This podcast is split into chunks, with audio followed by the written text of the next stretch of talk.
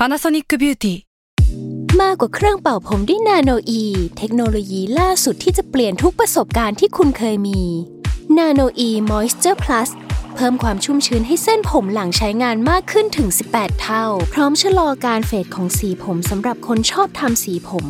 ดูแลความชุ่มชื้นทั้งเส้นผม หนังศีรษะและผิวคุณ Panasonic NA0J มีเทคโนโลยีนาโนอีที่ care only you s a l ม o n PODCAST มัน สด อร่อย The Future Sight กับผม ดรไก่ กุลเชษมงคล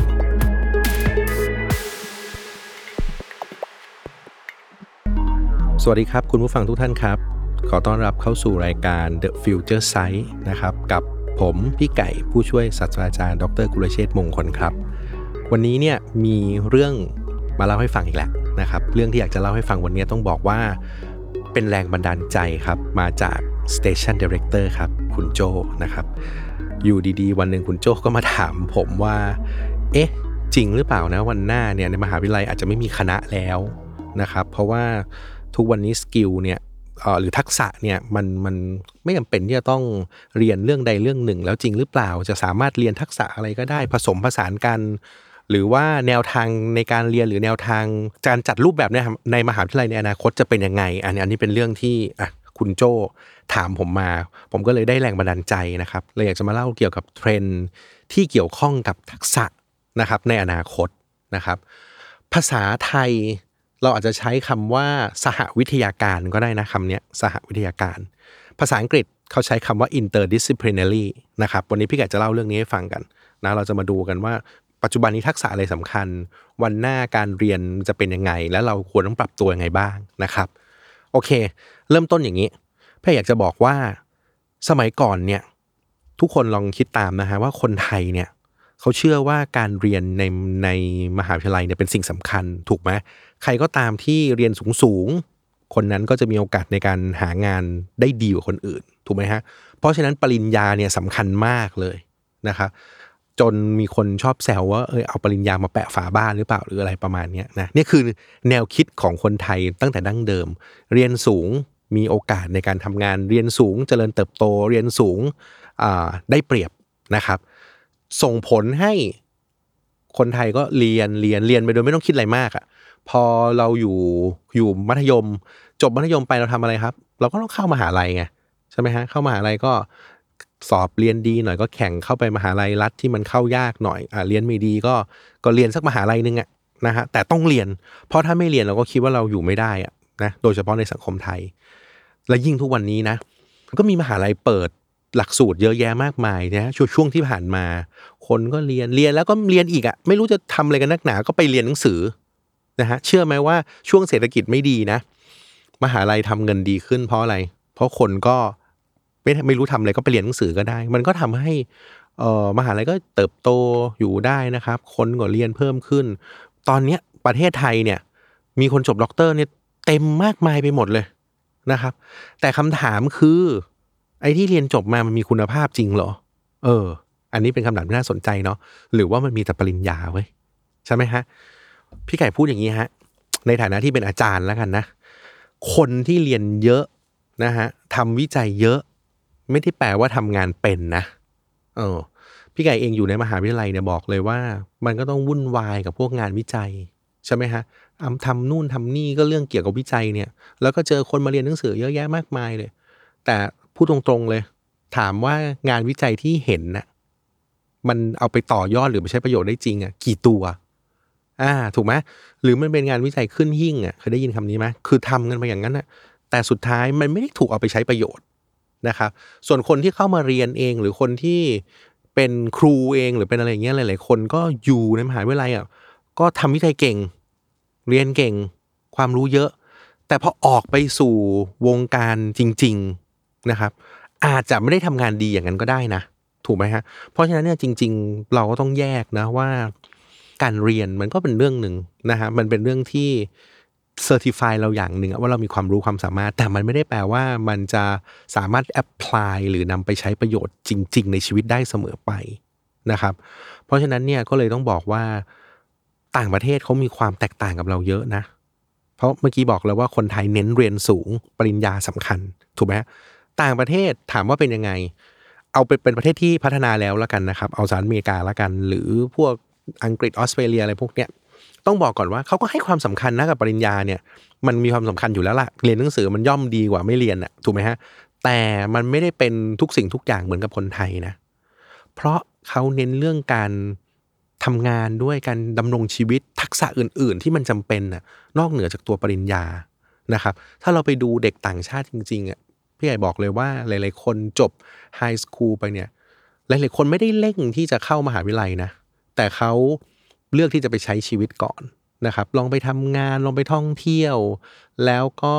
ค่อยๆ เก็บเงิน แล้วก็ดูว่าตัวเองมีความชอบอะไร แล้วก็ไปเรียนในสิ่งนั้น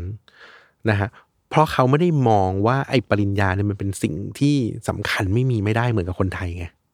ถูกไหมฮะ ซึ่งจริง ๆ มันก็มีข้อดีข้อเสียต่างกันแหละ แต่อยากจะบอกว่าต่างประเทศเป็นแบบนี้เสร็จปุ๊บก็แปลว่าเขาให้ความสำคัญกับเรื่องการทำงานกับการดำรงชีวิตนะฮะ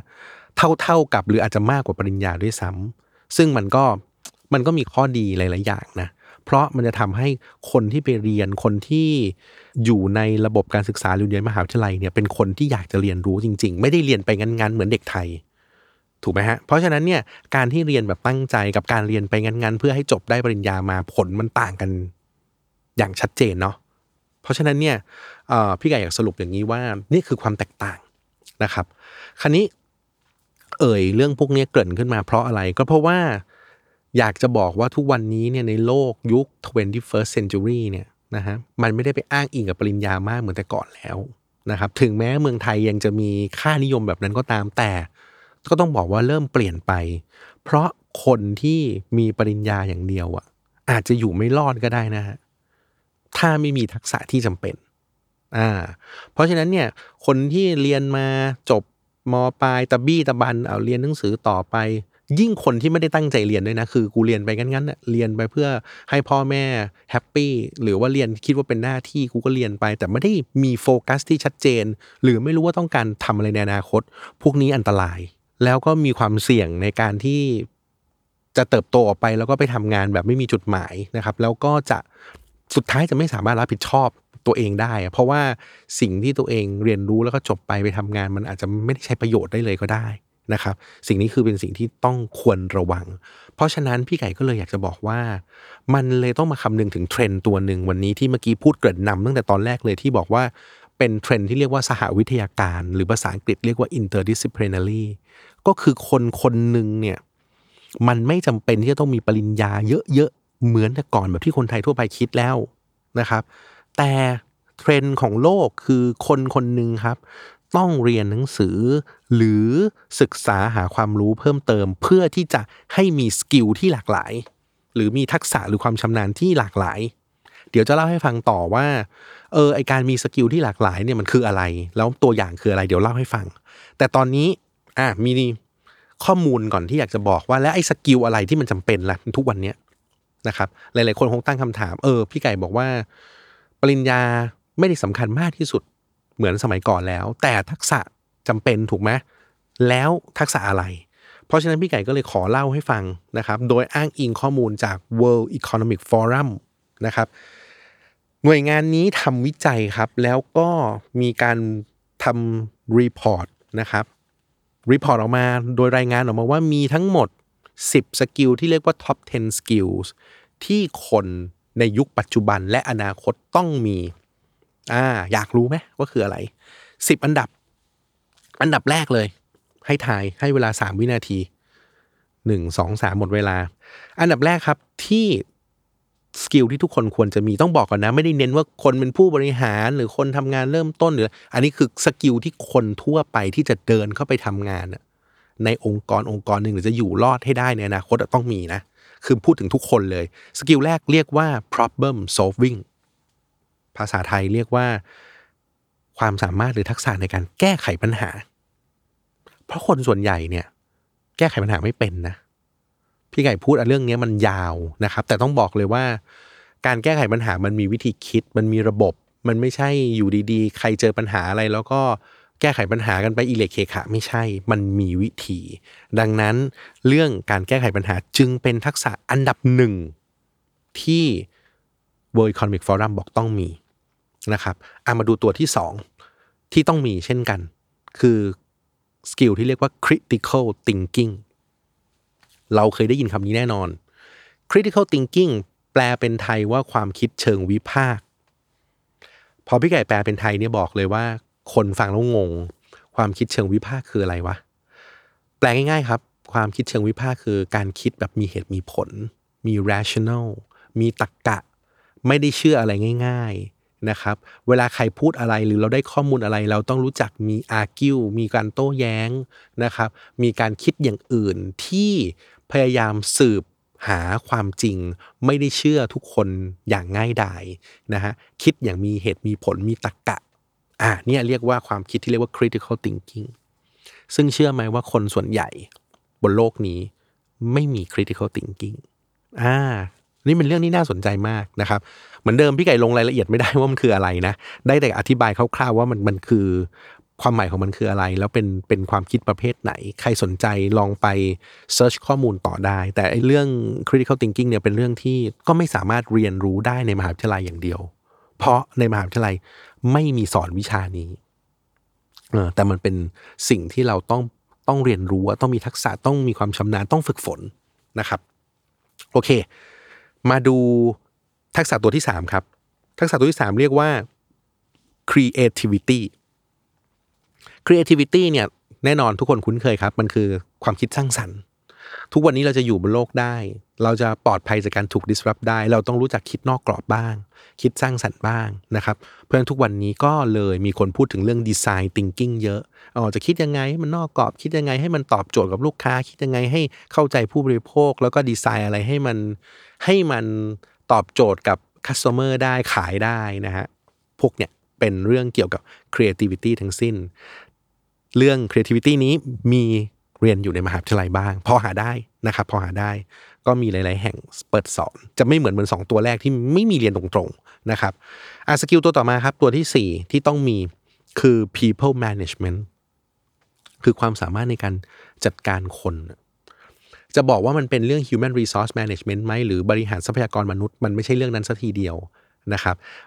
การจัดการบริหารทรัพยากรมนุษย์ก็เป็นส่วนหนึ่ง แต่ความหมายของ people management คือ เราต้องสามารถจัดการคนได้บริหารเขาได้ แล้วก็มีความเข้าอกเข้าใจเขาอะนะครับมันมันอาจจะไม่ได้เป็น technical term เท่ากับ human resource management นะแต่มันก็เป็นเรื่องเกี่ยวกับการจัดการคนนะครับ โอเคข้อ 5 ความสามารถหรือทักษะตัวต่อไปที่สำคัญคือ coordinating with others คือความสามารถในการทำงานร่วมกับชาวบ้าน ในการอยู่ในการทำงานในการ คิดแก้ไขปัญหาร่วมกัน ในการสร้างอะไรใหม่ ๆ ร่วมกันนะครับพูดง่ายๆคือคุณทำงานคนเดียวไม่ได้ คุณต้องรู้จักคำว่าทีมเวิร์กถ้าคุณเป็นคนที่ individual มาก ๆ อนาคตคุณแย่นะฮะคุณทำงานร่วมคนอื่นไม่ได้คุณแย่ คุณจะเติบโตยาก เพราะฉะนั้นทักษะเรื่อง coordinating with others ก็จึงเป็นสิ่งสำคัญนะครับ ถัดมาครับเรื่องตัวที่ 6 นะฮะ emotional intelligence นะฮะแปลเป็นไทยง่ายๆครับ คือคุณต้องมีความฉลาดทางอารมณ์ด้วยนะครับ เรียนหนังสือดีทำอะไรได้ดีหมด แต่ไม่มี emotional intelligence ไม่มีเรื่องความคิดทางอารมณ์ ไม่มีความฉลาดทางอารมณ์นะครับ ควบคุมตัวเองไม่ได้นะฮะเข้ากับคนอื่นไม่ได้ พวกเนี้ยสุดท้ายทำงานต่อไปอยู่ในองค์กรไปไม่รอด คนเก่งอยู่คนเดียวมันอยู่ยากนะ แต่ถ้าอยู่เป็นทีมมีคนช่วย support ด้วย คุณเข้ากับคนอื่นได้ คุณจัดการอารมณ์ของคุณได้ดีกว่านะครับ คุณย่อมมีโอกาสทำงานแล้วได้เปรียบคนอื่น ถูกไหมฮะ รวมกระทั่งถ้าเกิดว่าคุณจัดการอารมณ์ได้เวลาคุณมี argument กับคนอื่น คุณทะเลาะกับเจ้านาย คุณมีปัญหากับเพื่อนร่วมงานเนี่ย คุณจัดการเรื่องอารมณ์คุณได้ ใช่ไหมฮะ มันก็จะทำให้คุณนะทำงานอยู่ในองค์กรได้นะครับ โอเค นี่คือตัวที่ 6 เรื่อง emotional intelligence ตัวที่ 7 ครับ เรื่อง decision making ทักษะตัวนี้ก็เป็นทักษะที่สำคัญเหมือนกันนะฮะ คือเรื่องของการตัดสินใจ เวลาเราอยู่ในองค์กร เราต้องเจอปัญหาต่างๆ นานา ถ้าเราแก้ไขปัญหาได้แล้ว เราตัดสินใจเรื่องอื่นถูกไหมถูกไหมเพราะเราแก้ไขปัญหาได้วิธีการแก้ไขปัญหาบางทีมันอาจจะมีหลายตัวด้วยกันคำถามคือเลือกตัวไหนดีที่สุดล่ะใช่ไหมครับ เพราะฉะนั้นทักษะเรื่องการ make decision เนี่ยเลยสำคัญ หรือถ้าเกิดว่าคุณอยู่ในองค์กร คุณมีทางเลือกหนึ่งสองสามคุณจะเลือกทางไหนดีที่สุดล่ะ ปกติคุณเลือกตัดสินใจสร้างทางเลือกจากอะไร บางคนเลือกสิ่งที่ตัวเองชอบ บางคนเลือกจากประสบการณ์ บางคนเลือกจากสัญชาตญาณ แล้วจริง ๆ มันควรจะเลือกจากอะไร มันก็ควรเลือกแบบมี rational คือมีเหตุมีผล มีวิธีการคิดอีกเช่นเดียวกัน เพราะฉะนั้นทักษะเรื่องการตัดสินใจจึงเป็นทักษะที่สำคัญนะครับ ทักษะตัวที่ 8 ครับ เรียกว่า service orientation นะครับคือทักษะเรื่องการให้บริการ อันนี้ตรงตัวพี่ไก่ไม่ต้องพูดอะไรมากนะครับ ทักษะตัวที่ 9 negotiation ครับ คือการเจรจาต่อรอง อย่างที่บอกไปเนาะทำงานต้องทำร่วมกับคนจำนวนมากอยู่แล้วอะปัจจุบันเนี้ยเราเราอยู่คนเดียวไม่ได้นะครับ ถ้าเราไม่สามารถเจรจาได้ negotiate ได้ สร้างความได้เปรียบในการแข่งขันได้ เราก็อยู่ไม่ได้เช่นเดียวกันนะครับ และทักษะตัวสุดท้ายที่ World Economic Forum บอกว่าสำคัญ คือทักษะที่เรียกว่า cognitive flexibility นะครับคำคำนี้เนี่ยมันเป็นทักษะที่เกี่ยวข้องกับสมองแหละ หรือแปลง่าย ๆ เป็นภาษาไทยคือ แปลว่าความยืดหยุ่น ทางด้านความคิด คนที่มีความยืดหยุ่นมีความคิดที่พร้อมที่จะปรับเปลี่ยนตัวเองนะครับ เพราะฉะนั้นเนี่ยอันนี้แหละครับเป็นทักษะที่สำคัญที่จะทำให้อยู่ได้ ดังนั้นคุณผู้ฟังครับลองถามตัวเองครับ ทักษะสิบประการที่พี่ไก่พูดไปเนี่ย คุณมีข้อไหนบ้าง คุณยิ่งมีเยอะยิ่งดีนะ แต่ถ้าคุณไม่มีสักตัวเลย คุณทำยังไง แน่นอน คุณต้องหามันเพิ่มเติม และหลักสูตร ในมหาวิทยาลัยจำนวนมากไม่ได้ตอบโจทย์กับทักษะพวกนี้นะครับดังนั้นจริง ๆ แล้วเนี่ยถ้าเกิดว่าคุณต้องการจะมีทักษะหรือมีสกิลเพิ่มเติมเนี่ยคุณไม่จำเป็นต้องเข้าไปเรียนในมหาวิทยาลัยด้วยซ้ำเลย แต่มันมีหลักสูตรเขาเรียกว่าเป็น short course เกิดขึ้นเยอะมาก หรือคุณจริง ๆ ปัจจุบันมันหาความรู้จากไหนก็ได้นะ จาก Google จาก YouTube จากอะไรมันได้หมดนะนะครับแล้วทักษะพวกนี้เนื่องจากพอมันไม่ได้อยู่ในมหาลัยอะเราเรียนรู้จากใครก็ได้ นะครับ แต่คำถามคือเรามีความตั้งใจที่จะเรียนรู้กับมันจริงหรือเปล่านะครับ ดังนั้นต้องบอกว่าเทรนด์ในวันนี้ความเปลี่ยนแปลงก็คือ มหาวิทยาลัยเองเนี่ยก็ต้องปรับตัว เพราะสกิลหลาย ๆ อย่าง มันไม่ได้ถูกสอนอยู่ในมหาวิทยาลัยเท่านั้นนะคนเรียนรู้ที่ไหนก็ได้แล้วนะฮะคนปรับตัวมหาวิทยาลัยก็ต้องปรับตัว ในบางเชื่อไหมครับว่าพี่ใหญ่เล่าให้ฟังว่า ในบางคณะนะของในมหาวิทยาลัยเนี่ย ที่ปัจจุบันได้รับความนิยมน้อยลงอะบางคณะต้องปิดตัวไปเลยอะโอ้โดยเฉพาะพวกคณะที่ไม่ใช่วิชาชีพไอ้พวกคณะที่เป็นวิชาชีพมันยังต้องอยู่ได้อย่างคณะแพทย์เงี้ยใช่ไหมฮะวิศวะอย่างเงี้ยหรือนิติบัญชีอย่างเงี้ยมันมันเป็นวิชาชีพ แต่คณะอะไรที่เรียนแล้วเป็นประเภทเอ่อจับต้องได้ยากนะฮะคนเริ่มให้ความสำคัญลดลง พี่ไก่ไม่ได้บอกว่าวิชาพวกนั้นไม่สำคัญนะมนุษย์น่ะมันเรียนอะไรมันดีหมด เพียงแต่คนน่ะ เทรนด์เนี่ยมันให้ความสำคัญลดลง พอคนให้ความสำคัญลดลงเสร็จปุ๊บ มหาวิทยาลัยมันจะอยู่ได้มันก็ต้องต้องทำไรายได้ถูกไหมดังนั้นถ้าวิชานี้มันทำไรายได้ไม่ได้ มันก็เปิดต่อไม่ได้ บางคณะของบางมหาวิทยาลัยก็เลยต้องปิดตัวลงนะครับ ดังนั้นเนี่ยตอนนี้ในมหาวิทยาลัยเองก็ต้องปรับตัวเยอะมากเลย ปรับตัวมีการปรับปรุงหลักสูตร ซึ่งโดยปกติมันก็ปรับอยู่แล้วทุก ๆ 5 ปีนะครับในทุกหลักสูตรแหละเราก็ต้องทำให้มันทันสมัย แต่ จะทำยังไงให้มันทันกับยุคนะครับ ทันกับเทคโนโลยีทันกับการเปลี่ยนแปลงอีกนะครับ พี่ไก่ก็เลยแนะนำอย่างนี้นะว่า ทั้งฝั่งมหาลัยเอง ฝั่งคนเรียน ฝั่งคุณผู้ฟังเอง ต้องปรับตัวไปพร้อม ๆกันนะครับ ยกตัวอย่างนะเมื่อกี้บอกไปแล้วว่า ผู้เรียนก็ต้องมีทักษะหลากหลาย ส่วนมหาวิทยาลัยเองเขาก็ต้องมีการปรับเปลี่ยนว่า คนที่เรียนวิชาหนึ่งก็ต้องมีความรู้หลากหลายด้วย ยกตัวอย่าง คนเรียนหมอในปัจจุบันนี้เนี่ยมหาวิทยาลัย หลายแห่งบนโลกนี้นะที่เป็นมหาลัยใหญ่ๆเนี่ยเขาไม่ได้เรียนทักษะหรือสกิลเรื่องแพทย์อย่างเดียว เขาต้องเรียน skill เรื่องอื่นด้วย อาจจะต้องไปเรียนเรื่องทักษะที่มันเกี่ยวกับพวกเรื่องวิศวกรรม เพราะว่าคุณเป็นแพทย์เนี่ยคุณอาจจะต้องมีเรื่องการผ่าตัดถูกไหมฮะคุณอาจจะต้องมีการเรื่องการคิดอะไรที่มันเกี่ยวข้องกับเรื่องวิศวกรรมอะเพราะฉะนั้นถ้าคุณมีความรู้ ด้านแพทย์อย่างเดียวด้านชีวะ ด้านเรื่องอะไรที่เกี่ยวกับ anatomy อย่างเดียวบางทีมันอาจจะไม่พอ ดังนั้นก็ต้องมีความรู้อื่นๆ อย่างเช่นความรู้วิศวะเป็นต้นนะครับหรือคนที่เรียนสถาปัตย์อะปัจจุบันนี้นะฮะหลายมหาวิทยาลัย ก็มีมหาวิทยาลัยหนึ่งที่พี่ไก่ไปเป็นอาจารย์พิเศษด้วยเนี่ย มหาวิทยาลัยเนี้ยนะฮะเป็นสถาปัตย์ชื่อดังเหมือนกันเนี่ย นอกจากสอนเรื่องการออกแบบแล้วอะเขายังไปสอนเรื่องธุรกิจด้วย เพราะฉะนั้นในคณะสถาปัตย์เอง ยังต้องเรียนวิชาที่เกี่ยวข้องกับธุรกิจเลยเรียนการตลาดเรียนอะไรเงี้ย เพราะอะไร เพราะว่าถ้าเกิดว่าคุณเรียน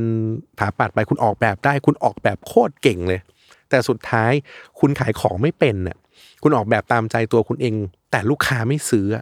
แล้วคุณจะอยู่ยังไง ถูกไหมฮะ คุณก็ออกแบบมาตามที่คุณชอบ แต่ลูกค้าไม่เอา คุณก็ขายของไม่ได้ อ่า เพราะฉะนั้นเนี่ย คนคนหนึ่งมี skill skill เดียวไม่พอ เอาเมื่อกี้พูดเรื่องแพทย์ไปแล้ว สมมุติคุณเป็นแพทย์ที่เก่งมากเลย เก่งสุดๆ รักษาคนไข้ดีมาก แต่คุณบริหารโรงพยาบาลแล้วโรงพยาบาลไปไม่รอดอะคำถามว่าคุณอยู่ยังไง ถูกไหมเพราะฉะนั้นคนที่เป็นแพทย์ปัจจุบันก็มีความรู้เรื่องแพทย์อย่างเดียวไม่ได้ ก็อาจจะต้องเรียนธุรกิจด้วย เพราะว่าก็ต้องรู้เรื่องกำไรขาดทุน วางกลยุทธ์ยังไงทำให้โรงพยาบาลอยู่รอดด้วยใช่ไหมฮะเพราะฉะนั้นสกิลมันต้องหลากหลายมากขึ้นนะครับ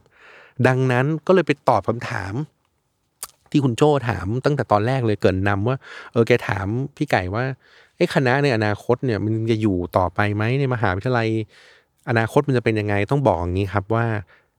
คณะมันคงยังอยู่แหละ แต่คณะที่มีความสำคัญ คนให้ความสำคัญลดลงอะอาจจะอยู่ไม่ได้ คณะที่เรียนอะไรที่จับต้องได้ยากนะครับ ที่ไม่สามารถสร้างงานได้ อาจจะมีจำนวนนิสิตนักศึกษาลดลงต้องปรับตัวครับ แต่ปรับยังไงก็ค่อยว่ากัน ถูกไหมฮะ แต่คณะที่ยังบูมบูมๆอยู่ยังพออยู่ได้ก็ยังอยู่ไป แต่เขาต้องปรับตัวด้วยมีความหลากหลายมากขึ้นนะครับได้คุยกับน้องๆบางคนเนี่ยเรียนอยู่ฮาร์วาร์ดเนี่ยบอกว่าตัวเองเรียนอยู่ MBA Harvard นะ แต่ในขณะเดียวกันเนี่ยมีวิชาให้เรียนหลากหลายมาก ซึ่งวิชาที่ไปลงเรียนหลากหลายบอกเลยว่า มันเป็น skill แบบ soft skill หมดเลย เช่น การเจรจาต่อรองการทำงานร่วมกับผู้อื่นอะลองคิดดูสิว่าเขาต้องให้ความสำคัญเรื่องพวกเนี้ยเพราะบอกแล้วว่าคุณมีแต่พวก analytical skill หรือว่า hard skill สิ่งที่คุณเรียนอย่างเดียวไม่พอถูกไหมฮะ เพราะฉะนั้นกลับมาตอบคำถามเดิมก็คือ คณะคงยังอยู่ แต่ต้องมีความหลากหลายมากขึ้น เรียนวิชาหลักๆ ของตัวเองอยู่ แต่ก็ต้องมีการไปเรียนรู้ทักษะอื่น ๆ เพิ่มเติม ซึ่งถ้าพี่ไก่เล่าให้ฟังเนี่ยคุณผู้ฟังอาจจะโอ้โหว้าวได้ว่า เชื่อไหมว่าต่างประเทศเขามีวิชาแปลกๆ ให้นักเรียนเรียนอยู่นานมากแล้วนะครับอย่างเมืองไทยอย่างเงี้ยอะผมเอาเมืองไทยก่อน เมืองไทยสมมติว่าเข้าเรียนคณะวิศวะไป หรือคณะอะไรก็ได้ เข้าไปปุ๊บถามว่ามีวิชาเลือกอะไรที่มันแปลกๆ ให้เรียนบ้างมากไหม ไม่ค่อยเยอะนะ เออสมมติพี่ไก่เรียนอยู่บริหารธุรกิจ อาจจะไปเรียนวิชาเลือกในคณะมนุษยศาสตร์ไปเรียนภาษาไปเรียนอะไรอย่างเงี้ยถูกไหมฮะหรืออาจจะมีวิชาไปเรียนท่องเที่ยวมั่งอะไรก็ได้ที่เราชอบใส่ใจเพิ่ม แต่ในต่างประเทศเนี่ยมันมีวิชาประหลาดๆเลยฮะเช่น ไปเรียนวิชาแบบ astronomy เรียนเรื่องอวกาศ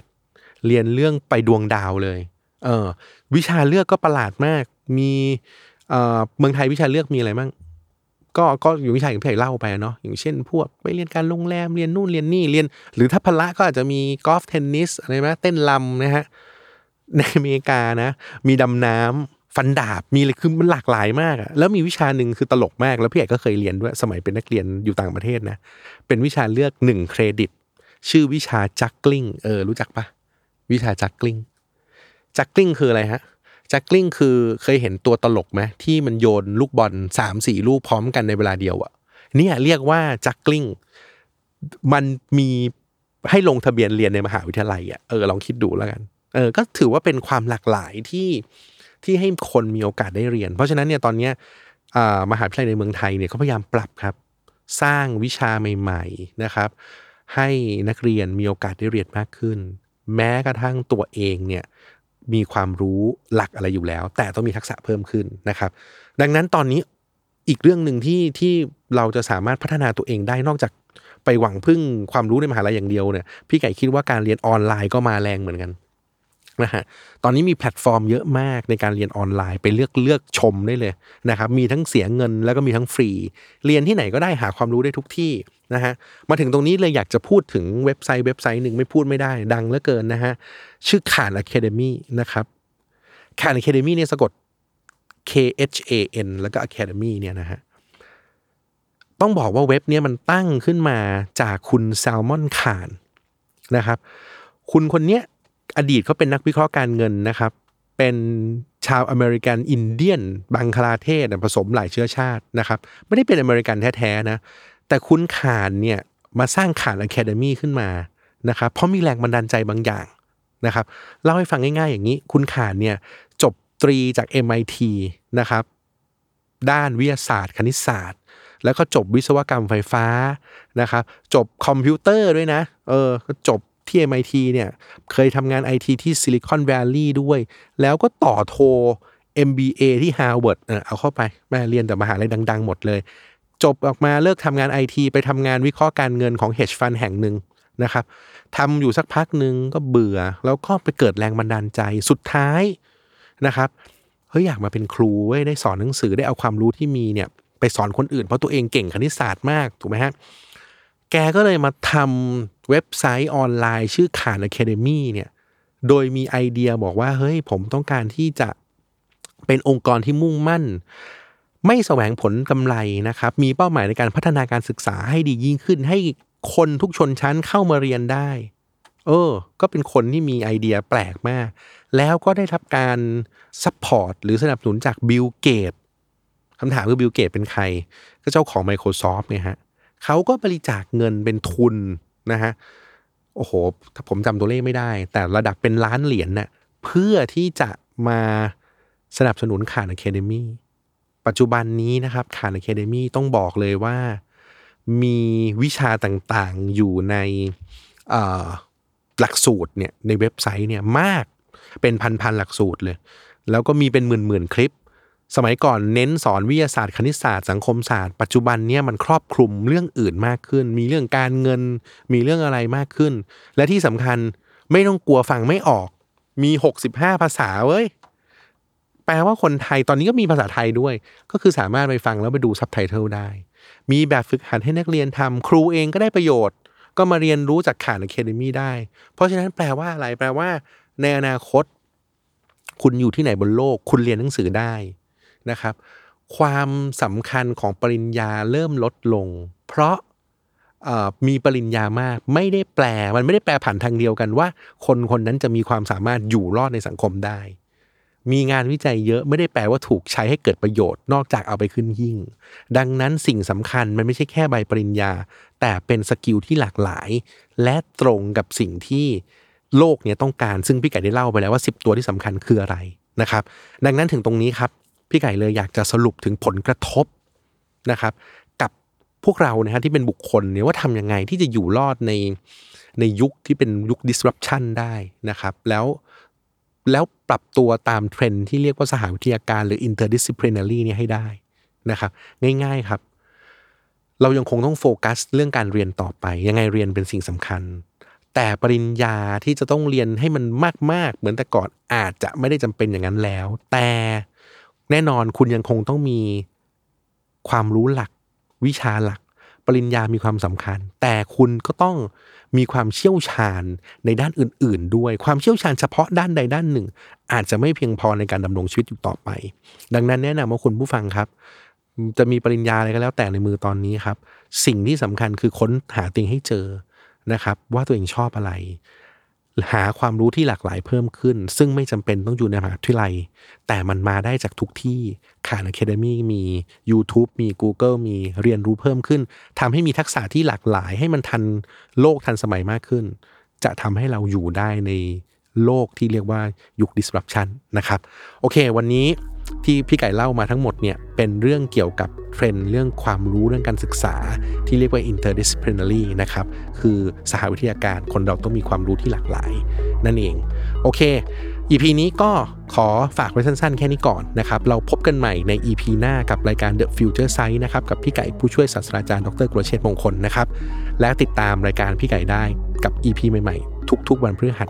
ทางทุกช่องทางของ s ซ m o n Podcast สวัสดีครับ